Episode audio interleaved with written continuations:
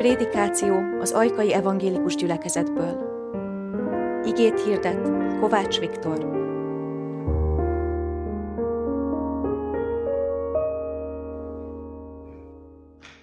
Kegyelem nekünk és békesség Istentől, ami atyánktól és az Úr Jézus Krisztustól.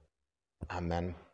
Hallgassuk meg Istenek igét, ahogyan meg akar szólítani bennünket, húsvét második napján, ahogyan megvan írva a 116. Zsoltár 8. versétől 10. versig terjedő részében, Istenek igét helyünkről felállva hallgassuk meg. Ezt írja a Zsoltáros. Megmentettél engem a haláltól, szememet a könyhullatástól, lábamat az elbotlástól. Az Úr színe előtt járhatok az élők földjén. Hittem, ha így szólok is, igen, elesett vagyok. Amen. Eddig Istennek írott igéje, foglaljunk helyet.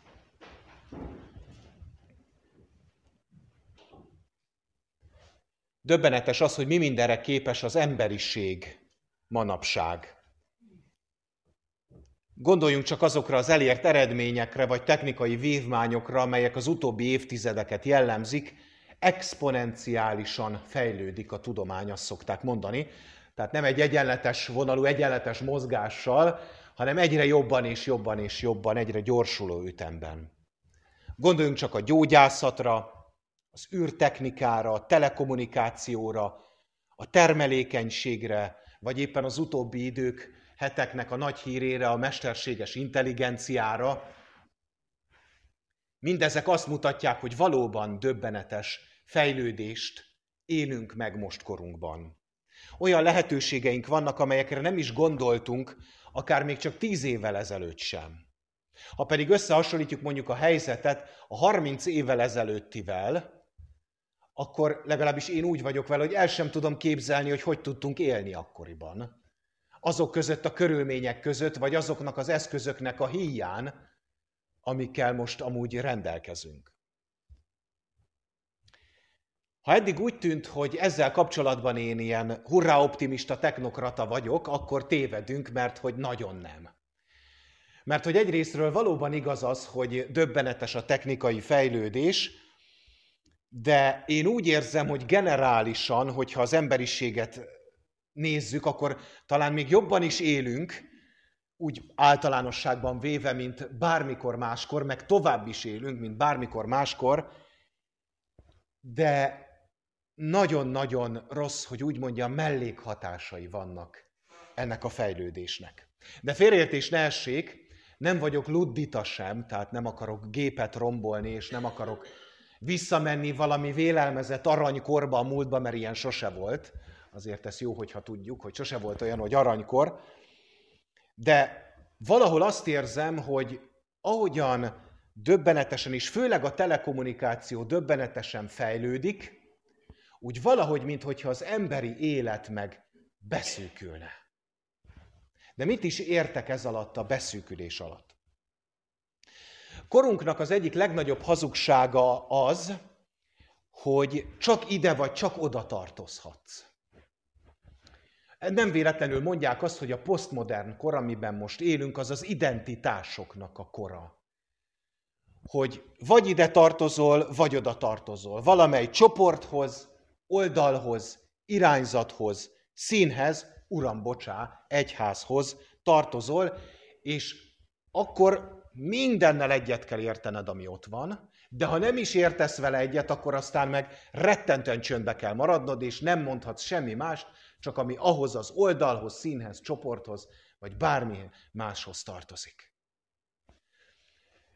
Mert hogy vagyunk mi, akik a jók vagyunk, és vannak ők, akik a rosszak. Ezt nevezzük az identitás korának, hogy csak mi vagyunk, meg ők vannak. Ők minden esetben rosszak is, minden esetben rosszak, akkor is, ha éppen véletlenül jók. És mi pedig minden esetben jók vagyunk, abban az esetben is, hogyha ne adj Isten, mi lennénk a rosszak. És hát ez nem csak az emberről szól, arról, hogy az ember, hogy ilyen az ember, exe homo, erről ugye beszéltünk nagypénteken, nem csak arról van szó, hogy ilyen az ember, hanem bizony ez a technikai fejlődés, és különösképpen is az internet és a közösségi média felerősíti ezt a dolgot, és becsuk bennünket egy olyan buborékba, ahol egyre jobban azt halljuk, amit hallani szeretnénk. És egyre kevesebbet találkozunk olyanokkal, akik másképp gondolkodnak, és akik által talán mi is fejlődnénk, gondolkodnánk, vagy éppen változnánk, ami természetes velejárója az életnek. És hát ennek a fajta ők-mi nagyon határozott szétválasztásnak, amely nagyon egészségtelen amúgy, nem tudom, hogy van-e tippünk, hogy mely korban, a múltban, mely korban volt ez igazán jellemző az emberiségre.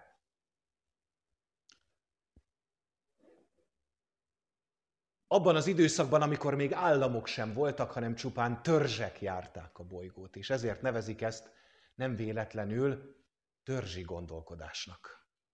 Ugyanis ez pontosan ugyanaz, mint mikor egy vándorló törzs valahol a vadonban, az őskorban megy, és csak azokban bízhat, és csak azok vannak mellette, akikkel együtt él. Mindenki, aki ezen a körön túl van, az csak ellenség lehet. És ez egy rettentő szomorú dolog, amely nem kis részben azért fajult el idáig, pontosabban visszafajult, idáig, mert amilyen telekommunikációs lehetőségeink vannak. És a világ így egyre kevésbé színes, és egyre inkább csupán fekete és fehér. És ez a fajta gondolkodás előbb-utóbb átformálja az embert.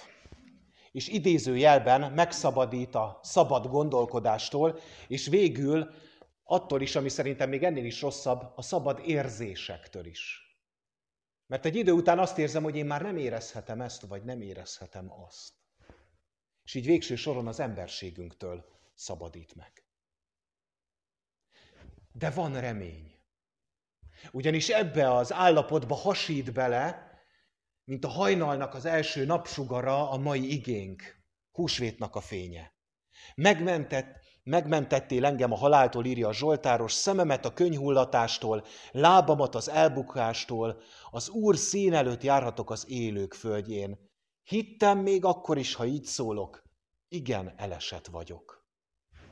Az egyházról sokan gondolkodnak úgy, hogy ennek a fajta törzsi gondolkodásnak a prototípusa, hogy ott aztán nem lehet mást mondani, mint amit központilag mondanak, ott aztán nem lehet mást gondolni, vagy másképp érezni. Ehhez képest a mai igénk pedig egy döbbenetes szabadságot akar elénk helyezni. Azt, hogy ér másképpen gondolkodni. Az, hogy ér kétségbe esni, hogy hol jön a helyzet azt, hogy érvényes dolog az, hogyha nem értek egyet. Persze vannak olyan hitigasságok, amelyek függetlenek tőlünk, függetlenek attól, hogy mi mit gondolunk, vagy éppen mit érzünk, mint például az, hogy az Isten szeretet, hogy az Isten segít, hogy az Isten velünk van, és hogy az ő egyházában adja az igéjét és szentségeit, ahol testvéri közösség van, de van olyan, és ezt a Zsoltáros is megénekli, van olyan helyzet, amikor én ezt nem érzem. Vagy amikor én ezt másképp gondolom. Vagy amikor úgy érzem, hogy ez eltűnt az életemből. Akár egy időre, akár rövid, vagy éppen nagyon hosszú időre. És ezek érvényes gondolatok, ezek érvényes érzések az egyházban, az Isten színe előtt. És ilyenkor ki lehet mondani, hogy ez nekem nem tetszik. Ki lehet mondani, hogy én ezt másképp akarnám. Ki lehet mondani, hogy én ezt most nem érzem, vagy éppen ahogy a Zsoltáros is kimondja, igen, elesett vagyok. Ettől nem leszek kitaszított. Ettől nem fogok kikerülni a körből. És ettől nem szeret kevésbé az Isten. Mert van, hogy így van, van, hogy meg úgy van. És hozzám mindig vissza lehet térni, mert ő sosem utasít el. És az Isten előtt, éppen ezért az Isten előtt az egyházban érvényes dolog bocsánatot is kérni. Vállalni a felelősséget azért, hogy hát, elszúrtam valamit. Hát most éppen zsákutcába kerültem. Felelősséget vállalhatunk véleményeinkért, gondolatainkért és tévedéseinkért is. Egy, ha egy szóban akarnám összefoglalni ezt az egészet, vagy inkább azt mondanám, hogy egy mondatban akarnám ezt az egészet összefoglalni, akkor azt mondhatnám, hogy az Isten szín előtt és az egyházban emberek lehetünk. Igazi emberek. Szabadon. Megmentettél engem a haláltól, szememet a könyhullatástól, lábamat az elbotlástól. Az Úr szín előtt járhatok az élők földjén. Hittem, még ha így szólok is, igen elesett vagyok. Igen, tudom, hogy ez és ez van, de én most másképp gondoltam. Nyomorultul szenvedtem, vagy éppen lehet, hogy még most is szenvedek, de annyira szeretnék hinni benned, Uram, annyira szeretném megtapasztalni a szabadításodat. A rossz időszakok, a hullámvölgyek, vagy éppen a sötét periódusok, a nehéz idők megengedése és el nem tagadása az, amely kivezet bennünket a gödörből. Ha ezt megértem, akkor tudok igazán meríteni húsvétnak a forrásából, Krisztus feltámadásából, abból a feltámadásából, ami nem lehetett volna nagypéntek és a kereszt nélkül. És ez nem az egyszer fent, egyszer lentnek a közhelye, itt nem erről van szó, hanem a valódi emberlétnek az útja és sajátja. Dietrich Bonhoeffer, aki mártír, evangélikus lelkész volt, a második világháborúban mindössze 39 éves volt, mikor 45-ben a nácik kivégezték őt. Mártírja, nagy mártírja egyházunknak. Ő írja ezt a húsvét fényéről és az igaz emberségről.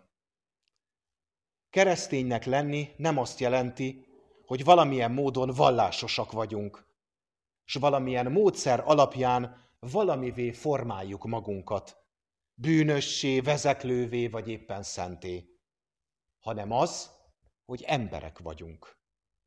Krisztus nem valamilyen embertípust, hanem az embert alkotja meg bennünk. Eddig az idézet. Az Úr szín előtt járhatok az élők földjén, írja a Zsoltáros. Húsvét Krisztus feltámadásának ajándéka többek között a valódi emberségnek, a folytatásnak, és hogyha ez nem működik, az újrakezdés lehetőségének az ajándéka. Hogy valóban élhetek. Nem beszorítva törzsekbe, oldalakba, színekbe, kizárólagos identitásokba. És ezen felül van még egy ennél is fontosabb ajándéka, hogy a húsvét feltámadása a keresztel együtt a bűnök bocsánatát végzi az életünkben, és meghív bennünket az örök életbe. Élünk? Élünk vele? Éljünk vele. Amen. Imádkozzunk. Urunk Istenünk, az élők földjére szól a meghívásunk. Ezért kérünk téged, hogy adj mindannyiunknak kiteljesedett életet, és adj beteljesedést is, amely az örök életben vár mindannyiunkat. Így légy velünk szent lelkeddel. Amen.